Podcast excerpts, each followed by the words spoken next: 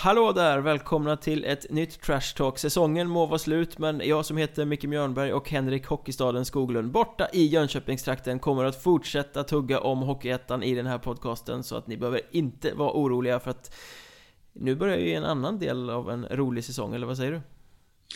Ja, det är väl det här som är lite eh, ja, vad ska man säga?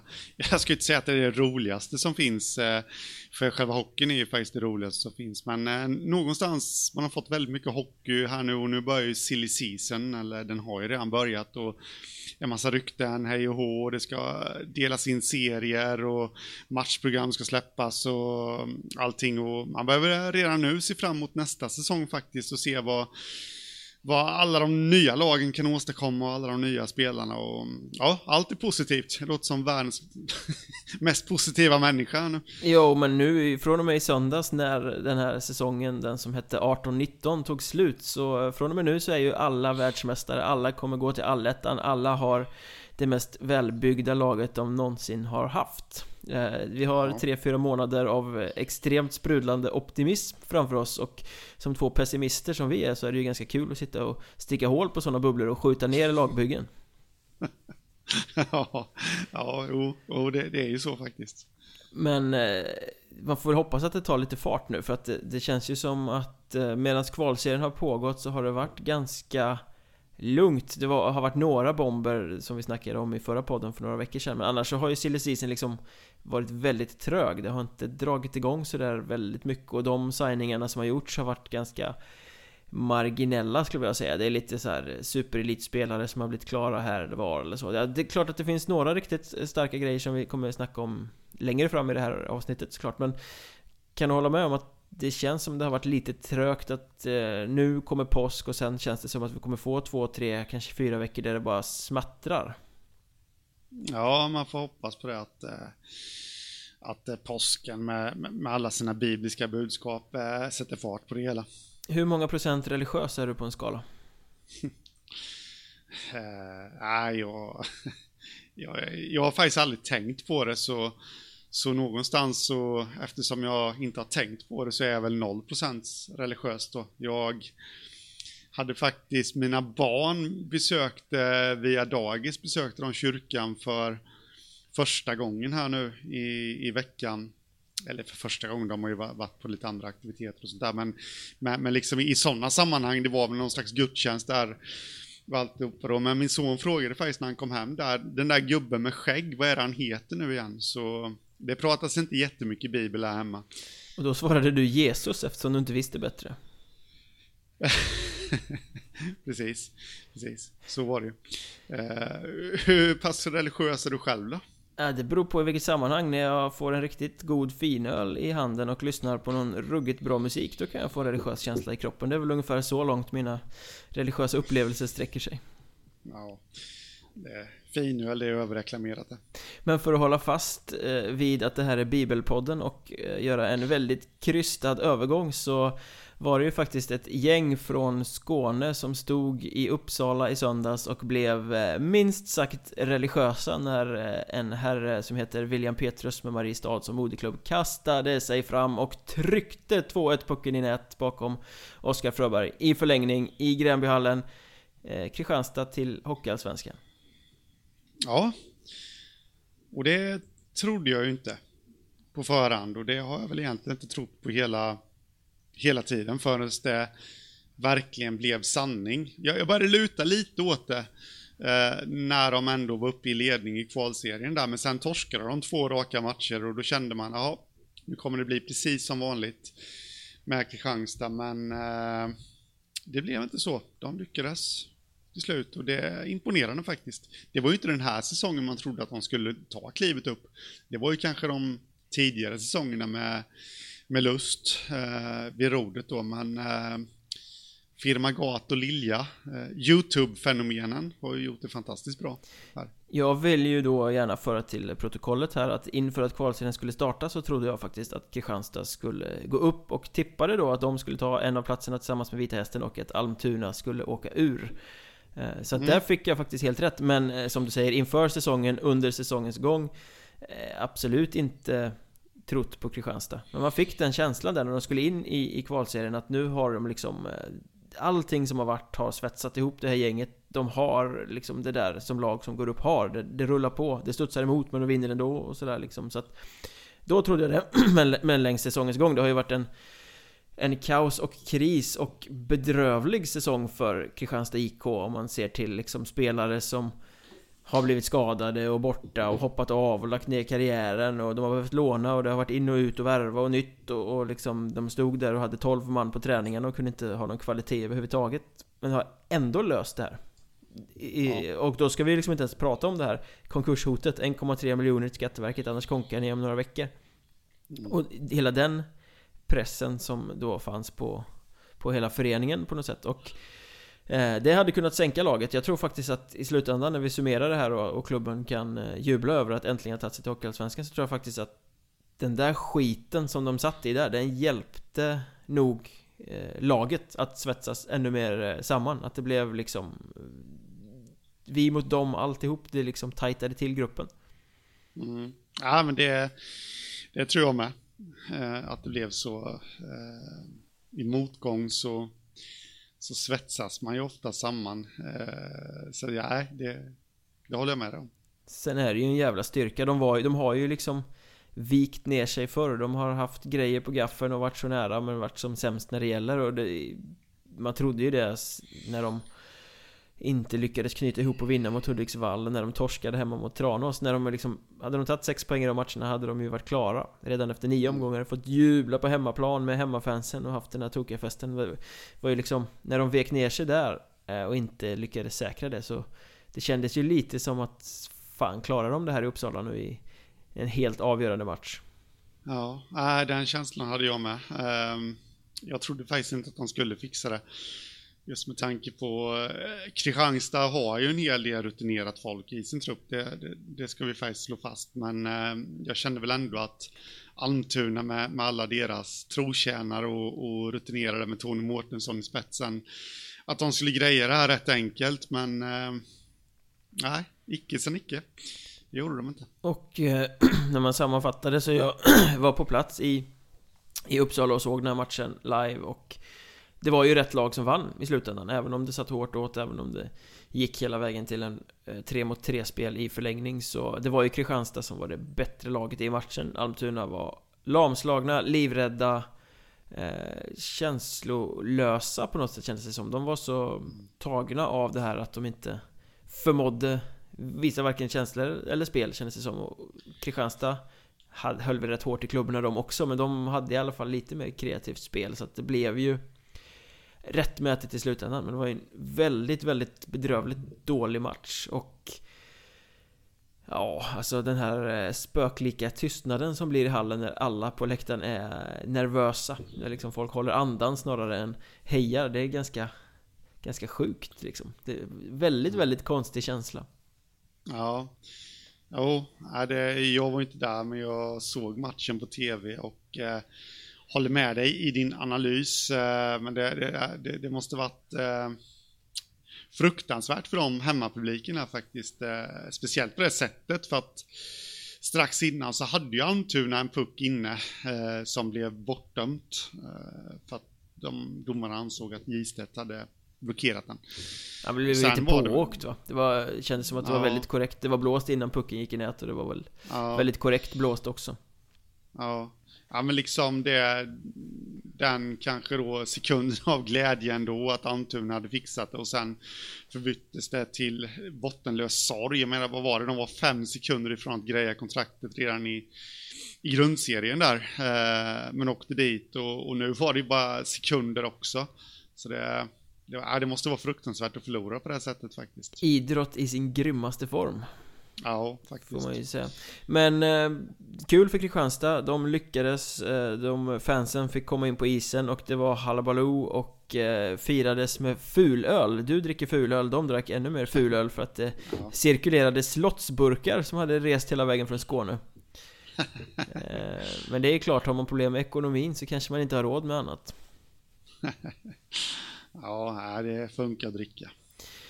Och du nämnde de har en del eh, rutinerat folk i laget sådär liksom. Jag stod eh, Fredrik Hansson Kanske bäst i laget, kanske bäst i ettan Stod och var tårögd på isen efteråt liksom och, och någonstans så eh, Känns det som att han och Lindblom, Fredrik och, och de här eh, trotjänar eh, Eh, stommen som finns i laget har förtjänat det här avancemanget på något sätt. De har krigat i så många år, de har varit föreningen trogna, de har varit jävligt, jävligt bra, de har snubblat på mållinjen många gånger, inte gett upp, kommit tillbaka.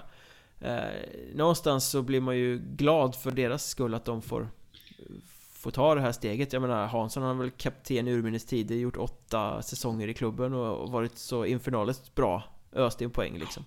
Eh, jag förstår hans känslor. Eh, helt rättmätigt på något sätt. Ja, precis. Eh, och sen måste man också nämna med Hansson där. Det var ju så ofantligt fint.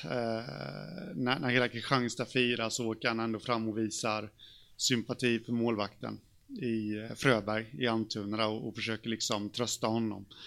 Det, det, finns någon bild på det som har cirkulerat på sociala medier. Det är, det är stort faktiskt. Ja men det är ju en, det är ju en, en stor spelare. Eh, ja. Jag menar, det, det, han har betytt för Kristianstad IK är ju inte bara på isen, även om han är en grymt bra spelare där. Han har ju varit liksom ansikte för föreningen och trotjänare kaptenen som Som dragit mycket last där, helt enkelt. Ja, ja. Roger Olsson ska vi inte glömma heller. Eh, Kristianstad som moderklubb. Eh, det är väl en av få i laget. Nu var inte han med, han spelade alltså bara en match. Så det är inte rätt att säga att han var med i, i laget här nu då. Men ändå, jag, jag har sett att han har varit väldigt glad på sociala medier.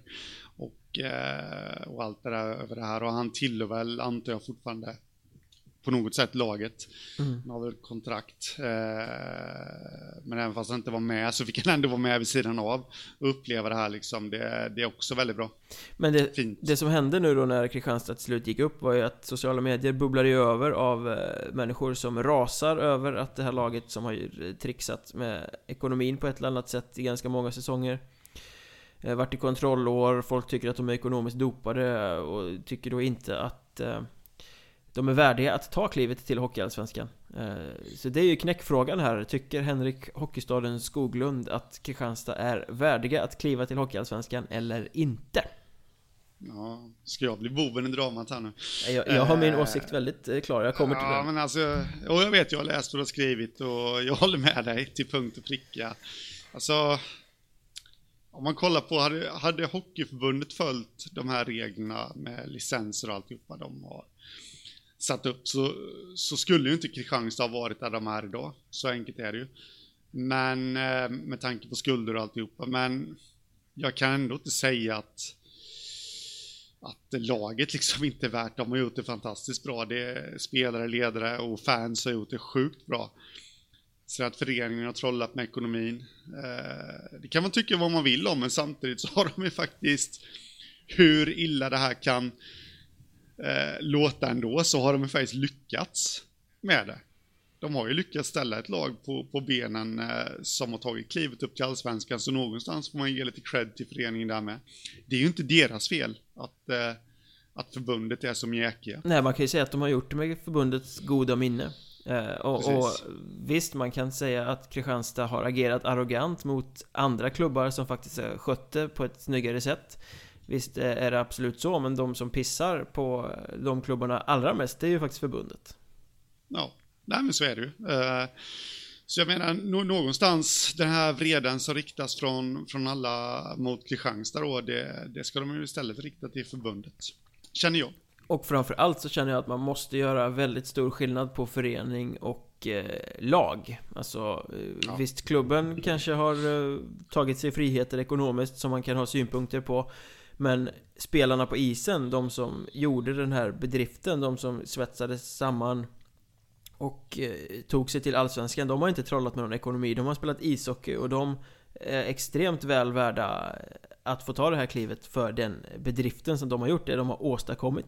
Sen säger folk att nej, men spelarna hade ju inte varit där om det inte hade varit en dopad ekonomi. Nej, det är mycket möjligt att det var så, men det tar inte bort själva bedriften som de har gjort. Alltså, de, de kan ju inte rå för någonting som händer utanför. Nej. Eh, så att nej, man, jag tycker man måste göra skillnad där. Jag tycker är, Jag ställer mig upp och bugar och lyfter på eh, Cleveland Indians-kepsen för... Eh, för Kristianstads lag, för Kristianstads spelare, för de har gjort det extremt bra. Ja, absolut. Nästa fråga, får de licens för Allsvenskan tror du? ja, det, jag vet inte. Det får de väl förmodligen, antar jag. det, det, det fixar de säkert. Det, det kommer säkert någon. Jag menar hur... Visst, visst, visst. Förbundet skulle ju kunna statuera ett exempel här nu då att, att kasta ut Kristianstad. Men, men samtidigt så lär det ju bli ramaskri också. Eh, och det kommer bli ännu mera jobb för förbundet. Eh, om de då ska... Det får ju inte komma en sån här eh, halvmesyr till lösning att Almtuna får frågan första juli liksom.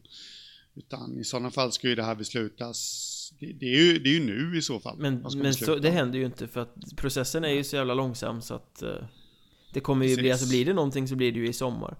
Uh, ja, och precis. Uh, jag menar, man kan lusläsa de här licensreglerna och garanterat komma fram till tolkningen att Kristianstad inte ska De har varit kontrollår och det har varit strul och de har haft skatteskuld och allting. Man kan lusläsa och komma fram till tolkningen att de inte ska få licens för Allsvenskan. Man kan säkert komma fram till tolkningen att de ska få det också. Men så mycket har ju nämnderna inte lusläst sina egna bestämmelser. Så att de har följt det någon annan gång. Så jag är väldigt svårt att se att de kommer göra det nu. Ja, ja men så är det ju. Det Nej, de kommer få licens på ett eller annat sätt. Och det tror jag gäller de flesta klubbarna som ligger under kontrollår i Hockeyettan också faktiskt. Det, det känns som att jag har... De har sagt att det ska slås på hårt här men jag... Jag tror det den dagen jag ser det. Eh, faktiskt. Ja. ja. Nej, det är väl bara att konstatera att det...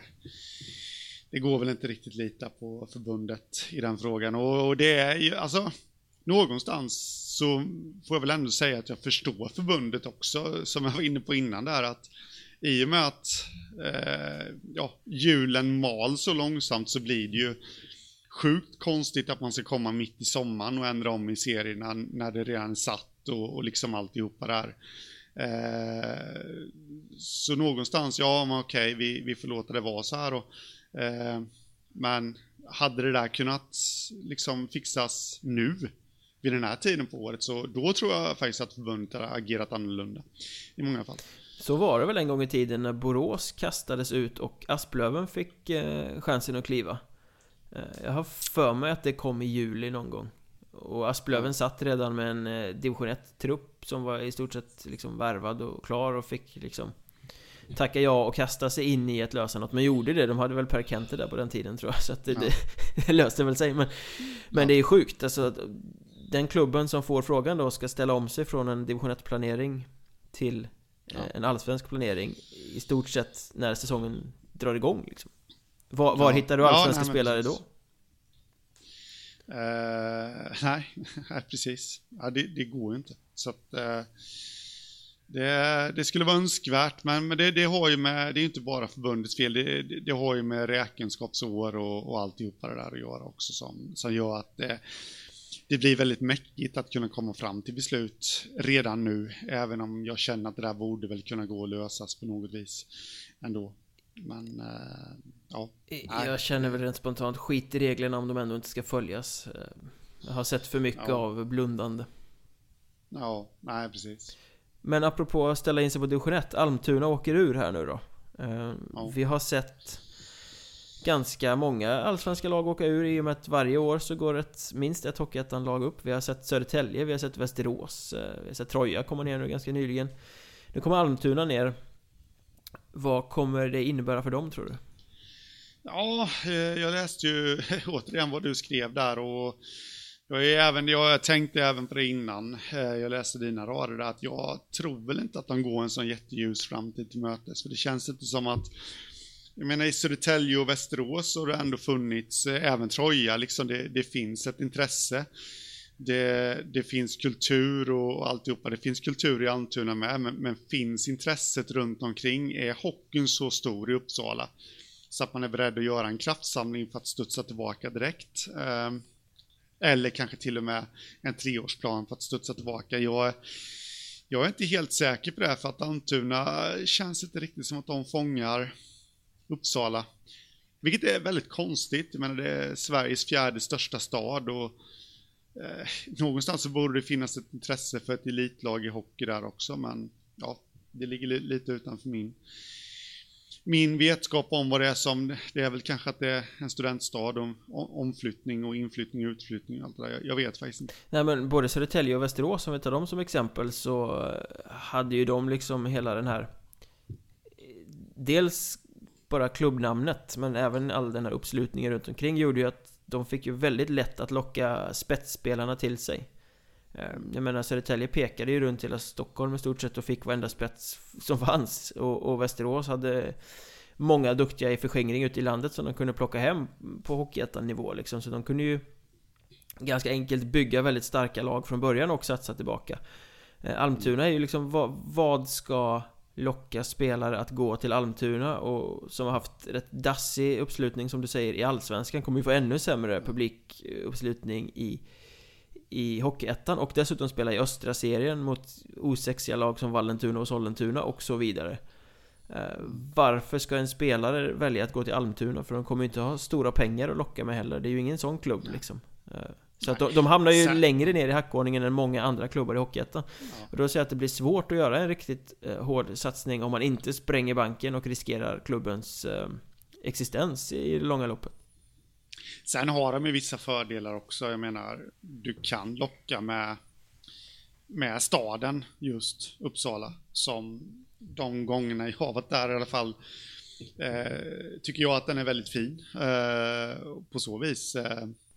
Det finns jobb och alltihopa det där, men de, de kommer ju ändå inte kunna locka med, med det här som Södertälje och Västerås kan göra. Då, utan det, jag skulle väl tro att när Västerås och Södertälje kunde locka liksom gräddan av Hockeyettans spelare så, så kommer väl Almtuna få nöja sig med, med kanske då snäppet under där, men, men jag tror ändå att de kommer få ihop ett hyfsat bra lag, det tror jag.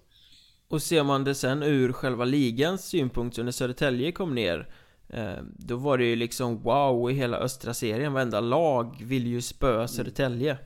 Eh, Det drog publik, det var hype. Storklubben Södertälje nere, wow wow wow liksom sådär. Västerås kom ner i västra serien. Då var det också så, ett stort lag eh, Mäktigt att möta Västerås men framförallt liksom de här Köping, Arboga, Surahammar de här Liksom Det blev ju derbykluster där. Alla tyckte det var Jävla mäktigt att få möta Västerås vilka lag har den relationen till Almtuna? Eh, kommer det liksom bli hullabaloo och fest på läktaren i, i uh, Mälarhöjdens hall när Hammarby ska spela hemma mot Almtuna liksom? Um. Jag tror inte.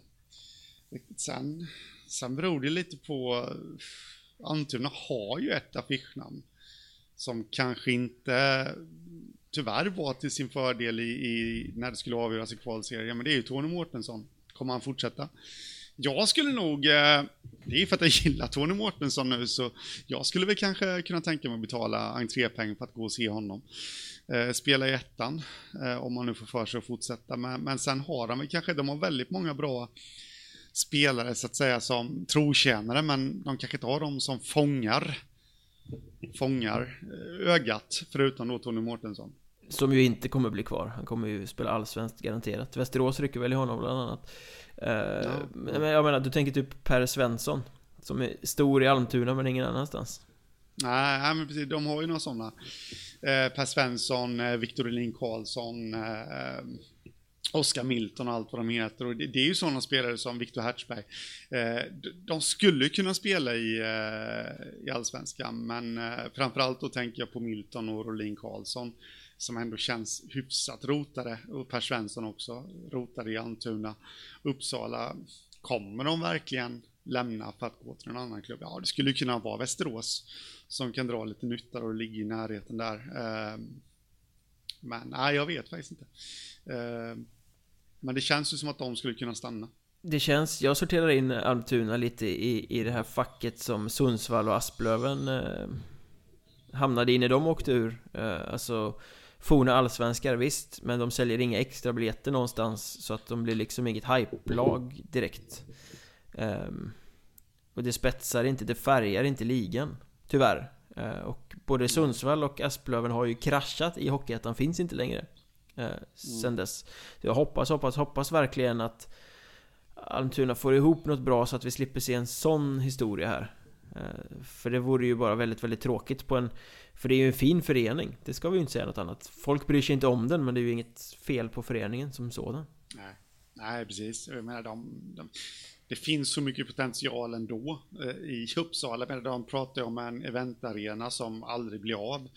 Men eh, det, det, är klart att det finns ju eh, frön till att eh, Almtuna faktiskt skulle, jag har ju tänkt tanken att de skulle faktiskt kunna utmana mot SHL om de får bra förutsättningar och kunna lyckas få lite, lite drag och lite hype runt klubben. Eh, det hänger ju mycket på en arena där då, men eh, men ja, det kanske... Eh, jag ser det inte riktigt lika negativt som du gör, även om jag förstår vad du menar, men kanske en nödvändig omstart också. På något. Jag vet inte, man behöver inte se allting jättenegativt, men det ser ju mörkt ut. Det ser ju mörkare ut för dem än vad det, gör för, vad det gjorde för Västerås och Södertälje. Men ponera att de lyckas få ihop det här, att de hittar någon entusiasm, att de hittar något, något nytt och kan bygga vidare och kan satsa lite för att ta sig tillbaka snabbt. Skulle inte en lysande första värvning kunna vara eh, Marcus Dahlbom? Som eh, ja. precis har fått höra att han inte får vara kvar i Västerås. Ja, ja precis. Nej, absolut. Det skulle vara. Han har ju rutinen från det där.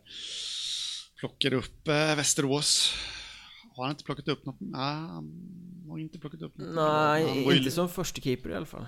Nej, han har ju alltid varit bra i alla fall i, uh, i ettan. Och uh, det, det, känns som ett första steg faktiskt. Det måste jag faktiskt säga.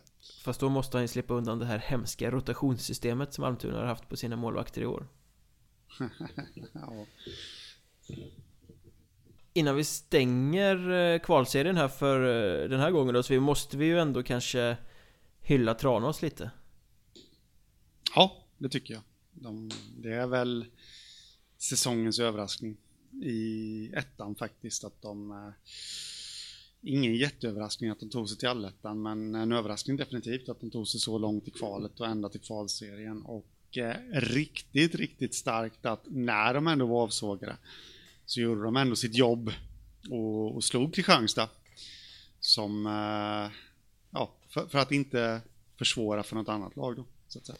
Ja, de har ju verkligen, eh, efter att ha varit lovande men inte fått till det i flera säsonger och liksom bommat allettan nere i, i söderserien så eh, Fick de det att ramla på plats, de eh, hittade rätt karaktärer att sätta in bredvid den här stommen som har varit där länge och Fick ut potentialen till slut. Och man får väl säga att de har ju gjort lysande resultat. De har ju spelat en jävligt positiv och sevärd hockey samtidigt. Och Att de tog sig till kvalserien är ju en succé.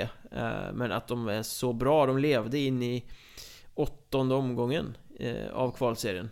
Hade fortfarande liksom en, en teoretisk chans att ta sig till Allsvenskan. Det är ju extremt starkt för, för en sån klubb som inte har varit med på den nivån på hur länge som helst. Ja. Ja, absolut. Det är det. Och eh, det är lite drag kring Tranås här igen nu. De, staden firar ju 100 år och jag vet att det har varit lite festligheter och så i staden. De fick arrangera en landslagsturnering eh, för U, var det U18 eller U17 landslag eh, här nu i februari och eh, det känns som att det händer lite kring stan och det kanske finns någonting att bygga på det. Jag snackade med sportchefen Stefan Fransson där. Eh, han hoppades kunna öka spelarbudgeten lite till nästa säsong och kunna vara med och hugga på spelare som eh, de kanske inte riktigt har varit nära innan. Eh, så att Bygger de rätt nu så kanske de kan få en liten storhetstid och bygga vidare på den här succén så att det inte blir en one season wonder liksom. Ja, nej men precis. Sen har de ju Eh, jag får för mig, utan att faktiskt vara jätteinsatt, så får jag väl för mig att de har eh, någonting bra på gång på ungdomssidan också. Det baserar jag egentligen bara på att eh, Amoy 2, av Sveriges största talanger som nu då spelar i, i en annan klubb eh, i Oskar Olausson och eh, Simon Holmström. Som eh, jag har lite dålig koll på vilka år de är födda, men det, det, är ju landslagsspelare på ungdomssidan. Och de kommer ju från Tranås från början och det borde ju borga för att då finns det lite fler guldkorn där också då, som inte har kommit iväg, som kanske kan ta klivet upp så småningom i A-truppen där. Det, det, känns positivt kring, kring Tranås. Ja, en annan sån eh eh, viktig aspekt kan ju vara att menar, nu har de spelat kvalserien, nu har de visat sig på eh, stora scenen, fått rampljus på sig då. Det är lätt hänt att klubbar uppifrån börjar eh, hugga på spelare då, att man blir söndervärvad eh, Och det är klart att det finns några som är bra Som skulle kunna plockas till Hockeyallsvenskan från eh, Tranås. Jag tänker till exempel på Fredrik Lindström då som jag tycker har förtjänat den chansen för länge sedan.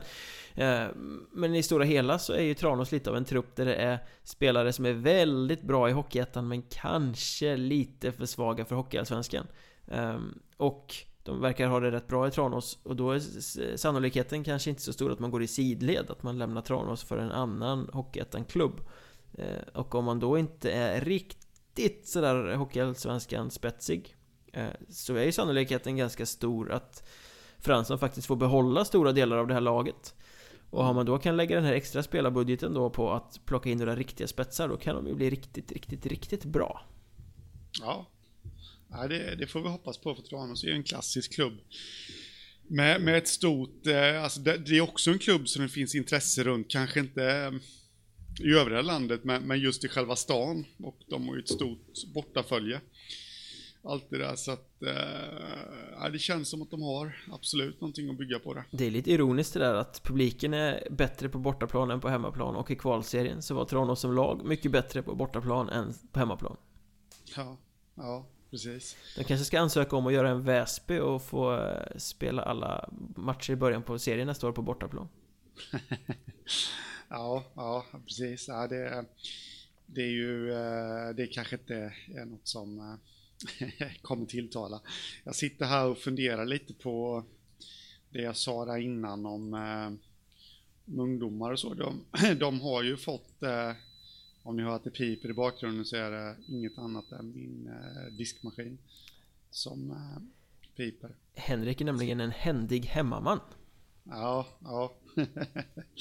ja, det finns väl lite olika, vad ska man säga? det finns väl lite olika teorier om det där.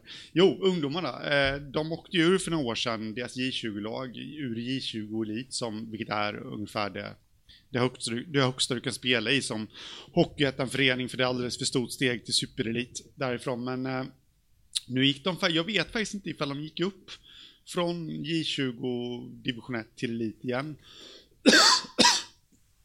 Men de placerades i alla fall i topp där och det är också någonting som borgar lite för att de har, eh, de har någonting på gång på ungdomssidan där. Så att, eh, ja, det ska bli väldigt intressant att se. Solen lyser över Tranås. Ja, men det känns lite så med. Och tranorna flyger. Till Hornborgasjön, eller från Hornborgasjön? Ja, jag, jag, vet inte hur det där går till. Ja, de dansar där i alla fall. Ja. Men vi släpper kvalserien, vi tittar neråt istället på eh, kvalserierna som spelades mellan eh, Hockeyettan och Division 2 och där blev det ju faktiskt så att eh, Surahammar och Halmstad klarade sig kvar, Eskilstuna, Linden gick upp och sen eh, om man tittar på det så får man väl också räkna med att även tvåorna kommer att få eh, spela i Hockeyettan nästa säsong och det innebär att vi har Borås, Strömsbro och Wings eh, upp. Mm. Men först och främst Surahammar och Halmstad kvar. Vi fick säga tack och hej till Hanviken, Trångsund, Helsingborg och Arboga. Eh, men eh, Surahammar och Halmstad, vad känner du om att vi har dem kvar i ettan? Vi har redan varit inne på Surahammar massvis med gånger. Det känns som att eh, ja, men de, de, har hittat sin grej. Alltså det, fixa kvalet så, så är det lugnt liksom. Det skulle vara väldigt kul ifall de kunde göra någon slags lite minisatsning här nu till nästa säsong och, och, kunna vara med och lite högre upp i tabellen i grundserien. Eh, så för det, det känns, de har väl kvalat hur många år som helst nu. Ja, de kommer sist och så kommer de sist i fortsättningsserien och så kvalar de mm. sig kvar. Mm. Jumbo, jumbo, kval, jumbo, jumbo, ja. kval. Ja, men liksom... Ja, eh, ja. ja precis. Halmstad eh, känns ju som att de har någonting att bygga på återigen. de har ju lite förutsättningar där, där nere i den stan och, och så, så att eh, det, är väl, det är väl det jag har att säga om det. Ja men Halmstad är så här varannan årslag, varannat år måste de kvala sig kvar, varannat dag, eh, år eh, nosar de på allettan utan att nå riktigt ända fram. Det känns som att de har en arena där som tar mycket folk, det är en idrottsstad, det finns ett, alltså när de bjuder på gratismatch kommer det 3000 pers.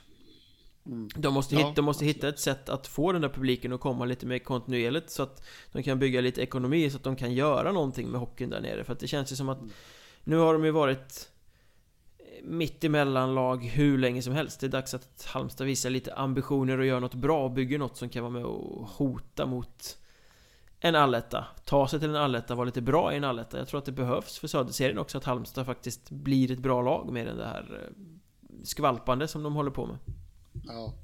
Nej men alltså det, det är faktiskt väldigt många i just Söderserien där nu så det är faktiskt väldigt många städer, alltså det finns ju många städer, men större städer som har representation. Menar Halmstad, Kalmar, eh, Borås, eh, Jönköping får man väl nästan sortera in Dalen ifrån, för det, det sitter ju ihop med några Hammar. Eh, Kungsbacka. Det är kanske inte så stort, men det är ändå en helt okej stad. De, de, ja, ja, precis. Eh, visst, nu, nu röker Helsingborg, men, eh, ja, men det, det, känns som att det finns. Då hade de en Kristianstad som gick upp nu då. Alltihopa där. Så det, det känns som att det finns lite förutsättningar. Mm. Jag tittade lite på det här med, med serieindelning till nästa säsong och det behöver väl inte dröja allt för länge innan den kommer nu när allt är klart. Och då känns det ju rent spontant så som att, um, som du säger, Borås kommer ju placeras i södra. Sen tror jag också att det kan finnas en sannolikhet att Tranås flyttas till södra igen. Uh, för att mm. få det här att gå ihop. Eh, för i västra vill jag nästan säga att de flyttar tillbaka Enköping från östra och att Eskilstuna då får kliva in i den serien och spela västra. Och eh, Almtuna kommer ju placeras i östra. Och då tror jag väl också att Strömsbro kommer att placeras där. Och de skulle ju lika gärna kunna hamna i västra Men jag tänker att Hudiksvall är ju östra och, lägger man Strömsbro som ju ligger vid Gävle En i en annan serie, då blir det här jättekonstigt att Hudiksvall måste åka förbi ett lag i en annan serie för att komma till sina ja. bortamatcher. Så de ska åka till Stockholm. Ja. Så jag tror att de ska in där tillsammans med Wings då. Känns som det. Känns som en ganska eh, trolig serieindelning. Och då... Eh, ja, då sitter vi där att eh, då är nog Söderserien hetast nästa år igen. ja, har ni hört den förut? Ja men det har ju funnits år där. Norra har varit lite hetare. Norra som förmodligen kommer fortsätta på 10 lag som sagt. Eh, när Västerås var nere var ju Västra lite het eh, Sådär, eh, Östra var ju kanske inte den hetaste serien men den häftigaste serien, en häftigare serie när eh, Södertälje var nere Så att, eh, ja det... Ja, nej, men jag menar det är, det är bara att kolla på lagen. Jag satt och kollade på, eh, det var väl du eh, som, som la upp någon serieindelning här häromdagen. Trolig serieindelning då och eh, satt och kollade på det som jag sa, det är mycket städer nu, alltså Borås, Kalmar, där det känns att det finns sjukt mycket förutsättningar. Eh, jag har varit i Borås själv och kollat på senare tider, de, de har grymma faciliteter, tre stycken skottramper inomhus, de har två rinkar, alltså det, det är ju allsvensk klass på det. Eh, Kalmar lär väl ta ytterligare kliv. Halmstad som, där det finns förutsättningar också. Vi har Troja som väl måste ta ett kliv till. Eh, Kallinge-Ronneby som inte riktigt vet men eh, eh, Eh, ja, det finns många lag så det, jag håller med dig i att det, det kan bli riktigt intressant. För att hoppa vidare till eh, lite övergångar och sånt då, du nämnde Kallinge här som ingen riktigt vet. Eh, någonting vi vet i alla fall är ju att det blir Tobbe Karlsson som tar över efter Micke Johansson som sportchef. Tobbe som då alltså kommer tillbaka till Kriff. Mm. Där han ju var innan han blev Mr KHK och tog Karlskrona hela vägen från gärdsgårdsserierna upp i SHL. Han var med på den resan som sportchef och som ASS-tränare och som gubben i lådan i, i föreningen och gjorde allt där. Eh, det, rent spontant är det ett supernamn för, som sportchef i en Hockeyettan-klubb i södra Sverige för han har ju ett kontaktnät utöver det vanliga. Ja, jo, absolut.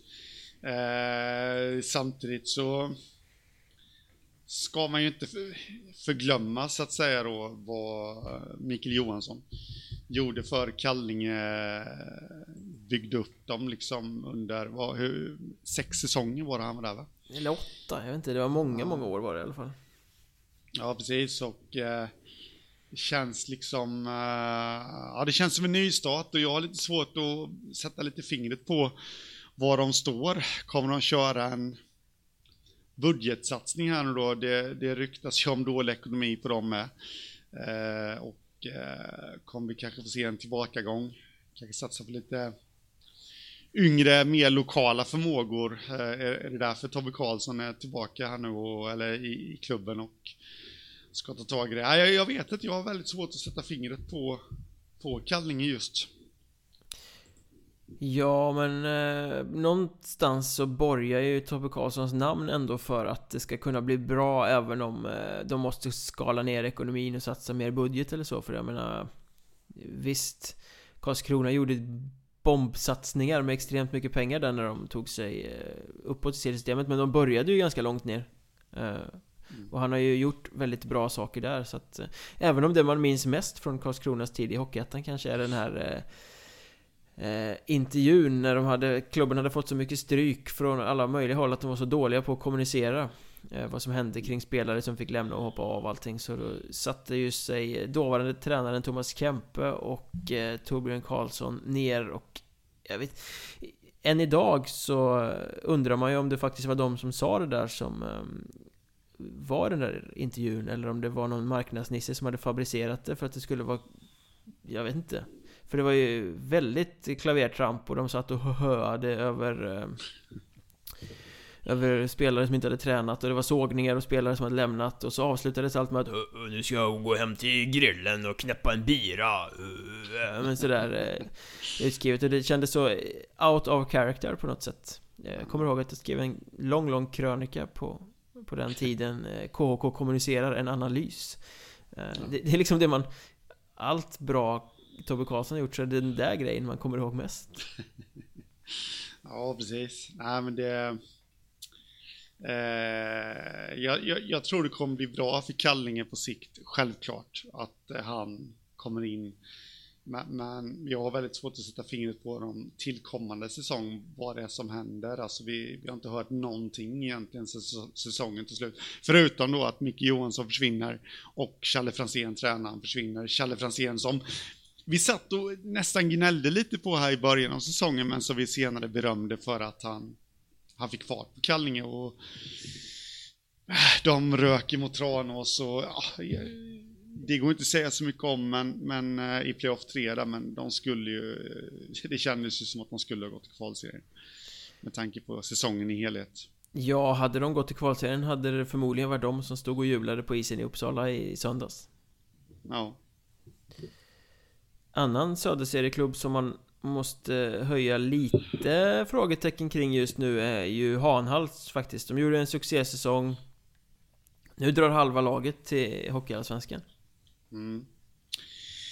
Eh, ja, det kan man ju tycka, oj vilka hårda slag, men det känns ju ändå som att det känns som att det är en bra miljö där i Hanhals. Eh, det känns som att de har någonting på gång.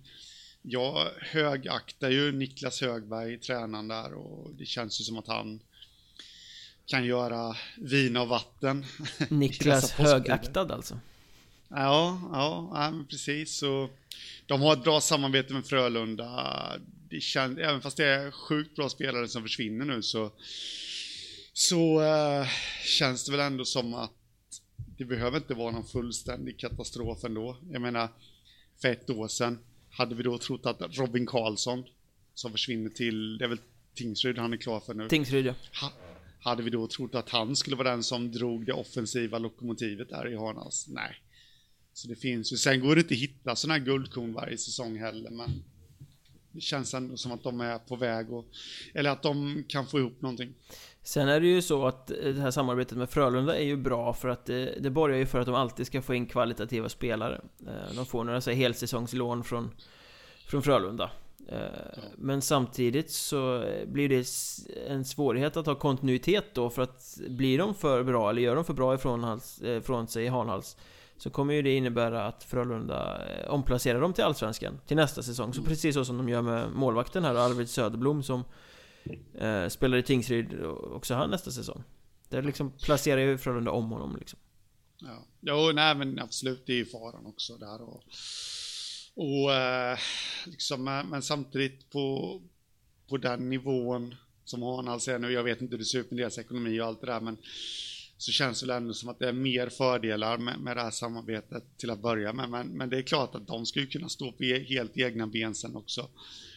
Och kanske till och med istället för att låna spelare, till och med kunna värva dem, locka över sista års juniorer från Frölunda med att här får ni lite lön och ja, allt det där. Men där är de nog inte än. Tror inte jag. Nej, det är nog en ganska bra bit kvar. Det blir intressant att se hur samarbetet fortsätter kommande säsong nu. Hur mycket spets Frölunda väljer att placera ner. Eh, för att, ja. Eh, jag menar, nu försvinner Pontus Andreasson, han har gjort klart med Björklöven. Filip Roos drar till BK Skoga, vi har de vi har nämnt. Sen har vi ju Ronnys grabb, eh, Anton Sundin där. Han gjorde väl i och för sig bara några ja, få matcher i Hanhals, men han går ju till Västervik. Så de kommer ju behöva få in eh, riktig spets om de ska fortsätta bygga på den här eh, succén som de gjorde i vintras. Ja, absolut, och det, det beror ju helt och hållet på vad Frölunda väljer att göra där, men samtidigt ska man veta det att Frölunda har sjukt mycket talanger just nu på väg upp. Eh, Tänker du på suger... Eh, typ Joel Lundqvist och dem då eller? Nej men alltså jag menar eh, de här som körde i exempelvis J20 i år då alltså Karl Henriksson, Lukas Raymond, ja visst de, de kanske var lite snäppet för bra för att ens vara påtänkta för eh, för, eh, för Hockeyettan eh, nästa säsong där men Karl Henriksson känns väl som gjuten att kanske till och med testa på allsvenskan. Raymond lär nog gå in i SHL nästa säsong. Men de, de har ju steget under där. Jag menar Isak Andersson exempelvis. Nu bara namedroppar jag här då.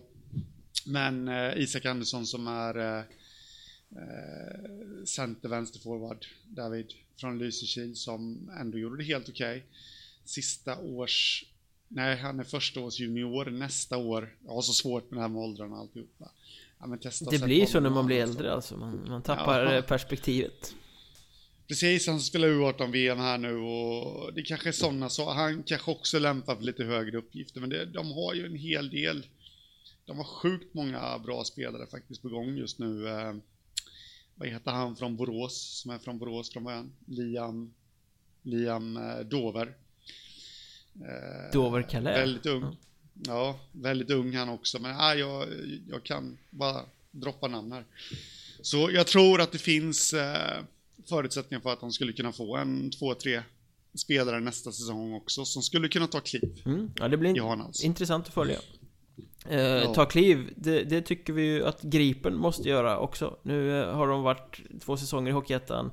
Eh, hockey, liksom elithockeyn är tillbaka i Nyköping, men nu måste ju efter två ganska grå säsonger måste ju Gripen börja visa resultat också känns det som. Nu måste de lyfta, nu måste de bli ett allettanlag, nu måste de få det här publikunderlaget de har med sig och bli liksom en kokande hockeystad igen. Och ett bra steg ditåt var väl första värvningen de eh, presenterade här, Jakob Tenemyr. In ja, i Gripen så... Hockey. Ja, det är kul att han gör comeback. Faktiskt måste jag säga. Skicklig eh. forward som ju visade enormt mod och styrka och var ute och eh, pratade om sin psykiska ohälsa för, är det två säsonger sedan? Ja, ja det är något sånt. Där vi. Faktiskt, eh, ja precis. Han gör ju comeback här nu och eh, är sjukt kul faktiskt. Han var ju, det var ju en spelare man trodde liksom skulle ja, ta någon säsong i ettan till och sen var det allsvenskan som gällde. Tyvärr blev det inte så, men eh, eh, han är ju inte lastgammal så bestämmer han sig bara för, liksom funkar alltihopa här nu och alltihopa så finns det ju egentligen inget slut på, på vad han kan hamna liksom i hockeyhierarkin. Han är väl bara... Nej, han 23, 23, 24 någonting va? Ja, ja. Något sånt liksom och eh, Ja, han, han, har ju redan kört i Allsvenskan i Västervik någon säsong där liksom och, och platsar och alltihopa. Så det, ja, det ska bli ofantligt kul att följa. Det känns väldigt positivt för Gripen. Ja, ja, absolut.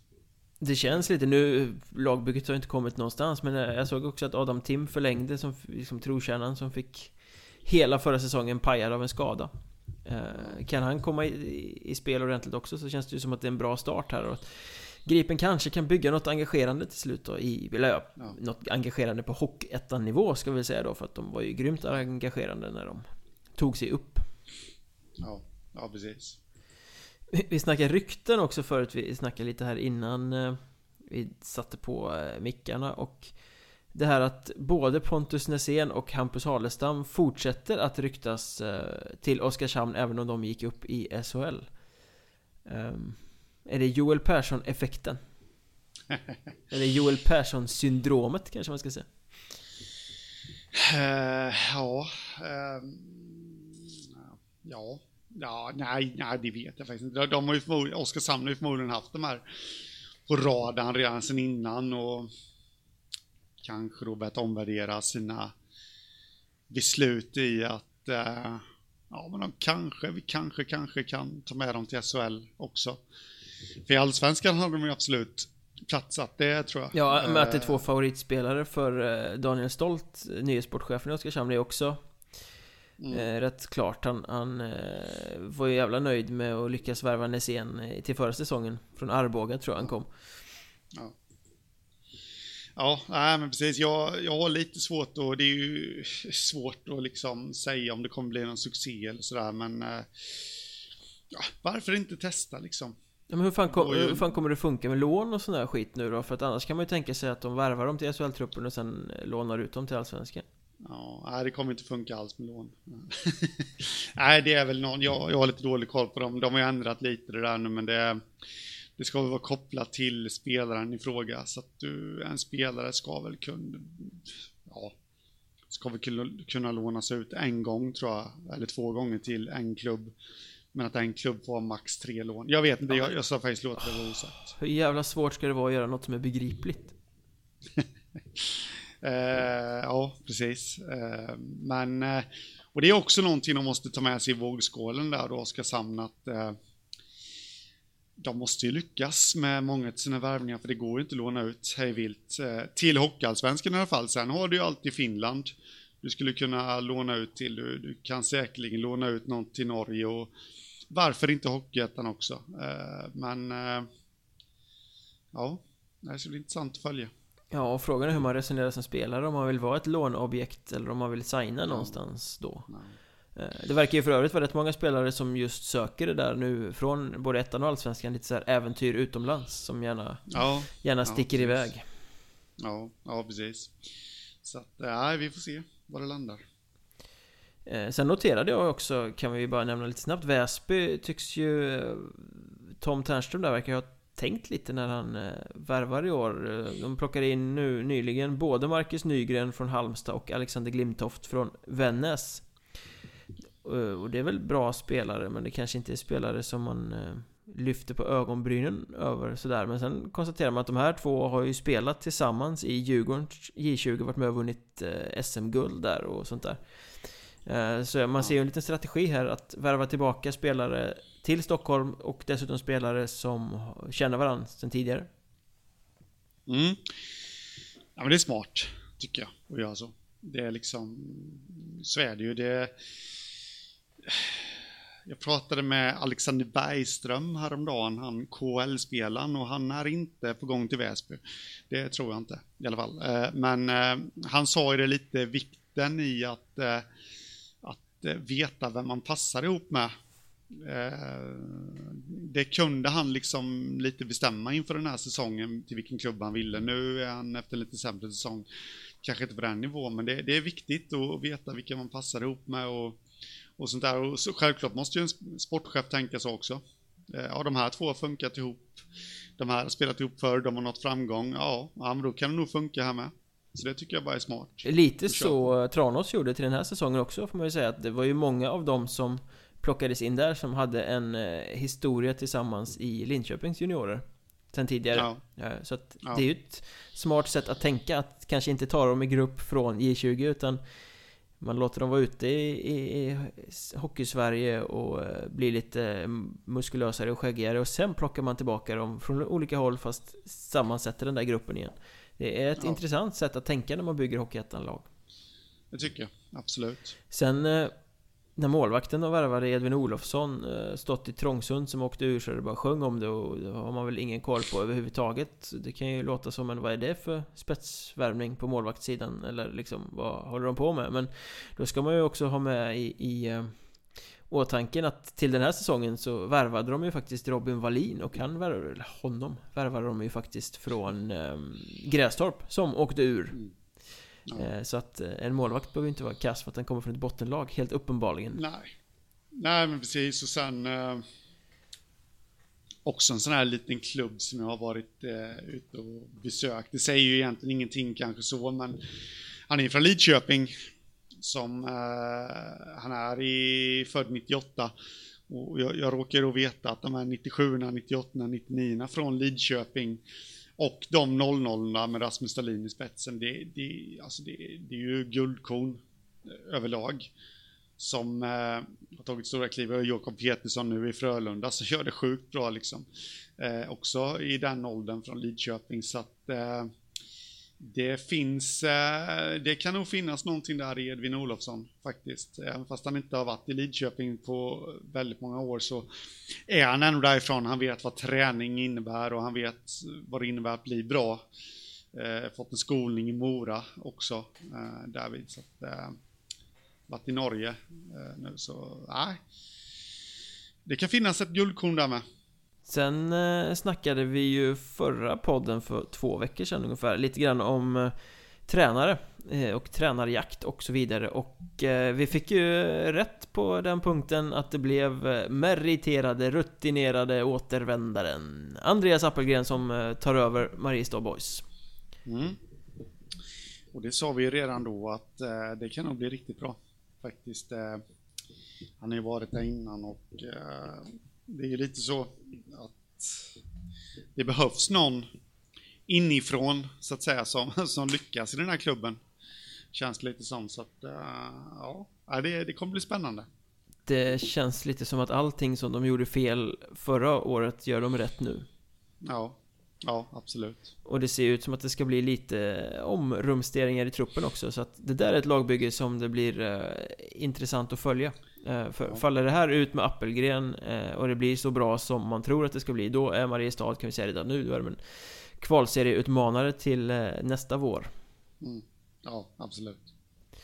Vi snackade om Nybro också och där är ju storryktet Mikael Tisell Det snackade vi om förra podden men jag pratade med klubbchefen där Rasmus Aro i veckan och han bekräftade att Nybro faktiskt har en tränare signad och klar som ska presenteras efter påsk. Eh, Och anledningen till det är att det är en tränare som eh, fortfarande har varit i spel med sitt lag. En rutinerad tränare som eh, eventuellt har kunnat vara uppe och fladdra lite i medierapporter senaste månaden och som de är väldigt glada att få dit. Känns ju inte som att Micke Tisell blev ett mindre hett namn att tro att det är efter Nej. den beskrivningen Nej, nej, precis. Det gör det inte. Så att, eh, det är väl förmodligen han som de kommer eh, presentera efter påsk där. Det måste vara sjukt frustrerande att sitta på ett namn eh, men inte kunna presentera det Ja, ja absolut. Men, Men- De, är nog vana vid det också. Så att de, eh, de har en viss erfarenhet och sånt. Och det ryktas ju också att eh, den här tränaren som ännu inte är presenterad har eh, Han ska ju liksom eh, vara involverad i det här. De ska inte ha någon sportchef utan de ska ha en sportgrupp på tränaren och han ska vara involverad. Och det sägs att han redan har lockat dit ett par spelare eh, Som inte är presenterade heller Att det kan röra sig om ganska bra namn. Så att Jag hörde något rykte att det var någon Simon Hansson tror jag från Kallinge eventuellt. Obekräftat dock Eh, så att det kanske är lite medvind där i Nybro ändå Ja, men det får man ju hoppas det också. Det är ett klassiskt hockeyfäste. Sen, mer, sen vänder jag mig lite mot det här med sportråd och sportgrupp och hej. Jag tycker man ska ha en sportchef. Sen förstår jag att det handlar om resurser och allt det där, men jag, det, det känns som att det blir för många kockar. Eh, det var bara en parentes att flika in där. Utan jag tycker att en, max två ska ha det ansvaret utåt. Faktiskt. Definitivt. eh, Han ska givetvis ha avlastning och folk som hjälper till och assistenter och uppbackning och allting sånt men det ska finnas en tydlig sportchef. Ja. måste, ju, ju tydligare rollfördelning man kan ha desto bättre, tror jag personligen. Ja, ja men så är det. Liksom. det, det är, nu säger inte jag att det, att det är så i sådana här sportråd och sportgrupper, men det blir dessutom väldigt mycket lättare att skylla ifrån sig om man är flera och dela på ansvaret och då kanske man, eh, ja, det blir lite rörigt bara. Så länge man inte gör som Almtuna sportchef Björn Danielsson och pyser ut bakvägen utan att svara på några frågor när eh, laget har åkt ur uh, Hockeyallsvenskan. Mm, ja, nej. Nej, en riktig sportchef och ledare, eller tränare, eller vem som står ju där även när det blåser. Så är det ju. Och det är väl därför det är viktigt också att ha den här tydliga, tydliga rollen. Eh, Ja, mig kan ni alltid prata med. Eh, både för Ja, spelare absolut. och media och allting runt sig liksom att man har en som är ansvarig och den personen tar ansvaret. Absolut. Och eh, frågan är hur mycket ansvar eh, sportchefen Per Lager i Hudiksvall har tagit för tränarfrågan så här långt. För det har ju blivit en cirkus senaste veckan, får man väl säga. Eh, hela Hälsingland dunkade på med en stor rubrik. Lars Lillis Lövblom slutar som tränare. Det blir Fredrik Mellberg som eh, tar över. Eh, Så då hade de inte snackat med någon i den artikeln utan det var uppgifter de hade fått. Eh, Och då måste det vara uppgifter som är väldigt trovärdiga eftersom de väljer att banka på på det sättet som de gjorde. Eh, men det tog några timmar så kom en intervju med Per Lager där han dementerade kraftfullt att eh, Nej, vi har inte påbörjat förhandling med någon tränare och Eh, det är inte bestämt om eh, Lillis Löfblom ska sluta eller inte. Eh, bara för att två dagar senare kanske kommunicera ut att Lars Lillis Löfblom slutar efter kvalserien. Det hade vi tänkt kommunicera då, men nu tidigare lägger vi det. Så att eh, Lager var uppenbarligen ut och eh, slängde dimridåer om att han skulle sluta, för det visste de ju redan. Då är frågan hur mycket sanning ligger i Mellberg-ryktet där då? För att här är det extremt motstridiga eh, uppgifter från olika håll, ska jag vilja påstå. Ja, ja nej, jag, jag vet faktiskt inte, men det skulle väl ändå vara lite, vad ska man säga, lite intressant att få in honom där. Eh, även fast jag gillade eh, Lillis. Eh, det kändes som att han hade något på gång där, men jag menar, de tog sig ändå till kvalserien. Eh, för första gången någonsin och eh, men det, det vet man ju inte anledningen till att han nu ska lämna. Men eh, Mellberg känns ju, det är en tränare som har varit på gång eh, under väldigt många år och gjorde det bra i Nyköping och gjort det bra på väldigt många ställen och även i Huddinge nu senast då. Så att, eh, det ska bli intressant att se. Det finns ju elaka rykten som säger att Lager inte tar tag i tränarrekryteringen överhuvudtaget Trots att man har vetat länge att Lille skulle sluta. Eh, Och så finns det ju då de här uppgifterna om att Mellberg är klar och signad. Eh, Och sen finns det de som säger att Mellberg inte har haft sådär himla mycket påringningar överhuvudtaget. Eh, Så att jag vet inte vilken fot man ska stå på här faktiskt i den här eh, soppan. Om man säger så. Nej. Däremot tycker jag nog att det är rätt att byta ut Lillis för att eh, han har ju varit där i tre år. Eh, Han kom tillbaka trots att han blev sparkad en gång när det stormade som mest där för några säsonger sedan När klubben var ett enda stort kaos. Han har styrt upp det Han har tagit dem till kvalserien Han har skapat ett lugn, i alla fall sportsligt runt föreningen. Så att han har liksom gjort det han kom dit för att göra. Eh, Tveksamt om han kan ta det så mycket längre så att det, att det ska komma in en ny röst kan jag nog vara ganska Ganska med på Ja. ja, det ska bli intressant att följa. Och vi hoppas kanske att ni ska tycka att det blir intressant att följa oss framöver också för vi Säsongen är slut men vi lägger väl fan inte ner poddandet Nej, det tycker jag inte. Men vi lägger ner det för idag eh, Efter att jag har dratt den här vanliga drapan om att vi finns på sociala medier Att Mjolberg heter jag, att Hockeystaden heter Henrik Att Mjolbergpodd heter vårt konto på Twitter Ni är många som skriver eh, till oss där och önskar ämnen och eh, grejer Det får ni gärna fortsätta med Lika mycket som ni gärna får recensera oss i poddapparna om ni tycker att vi är i alla fall lite festliga och har ett eller annat rätt om Hockeyettan ibland. Eh, då blir vi glada. Eh, och så läser ni på sajterna mjölnberg.se, hockeystaden.se Hittar oss på Facebook, Mjölnbergs Trash Talk. Vi lägger ut lite roliga grejer då och då.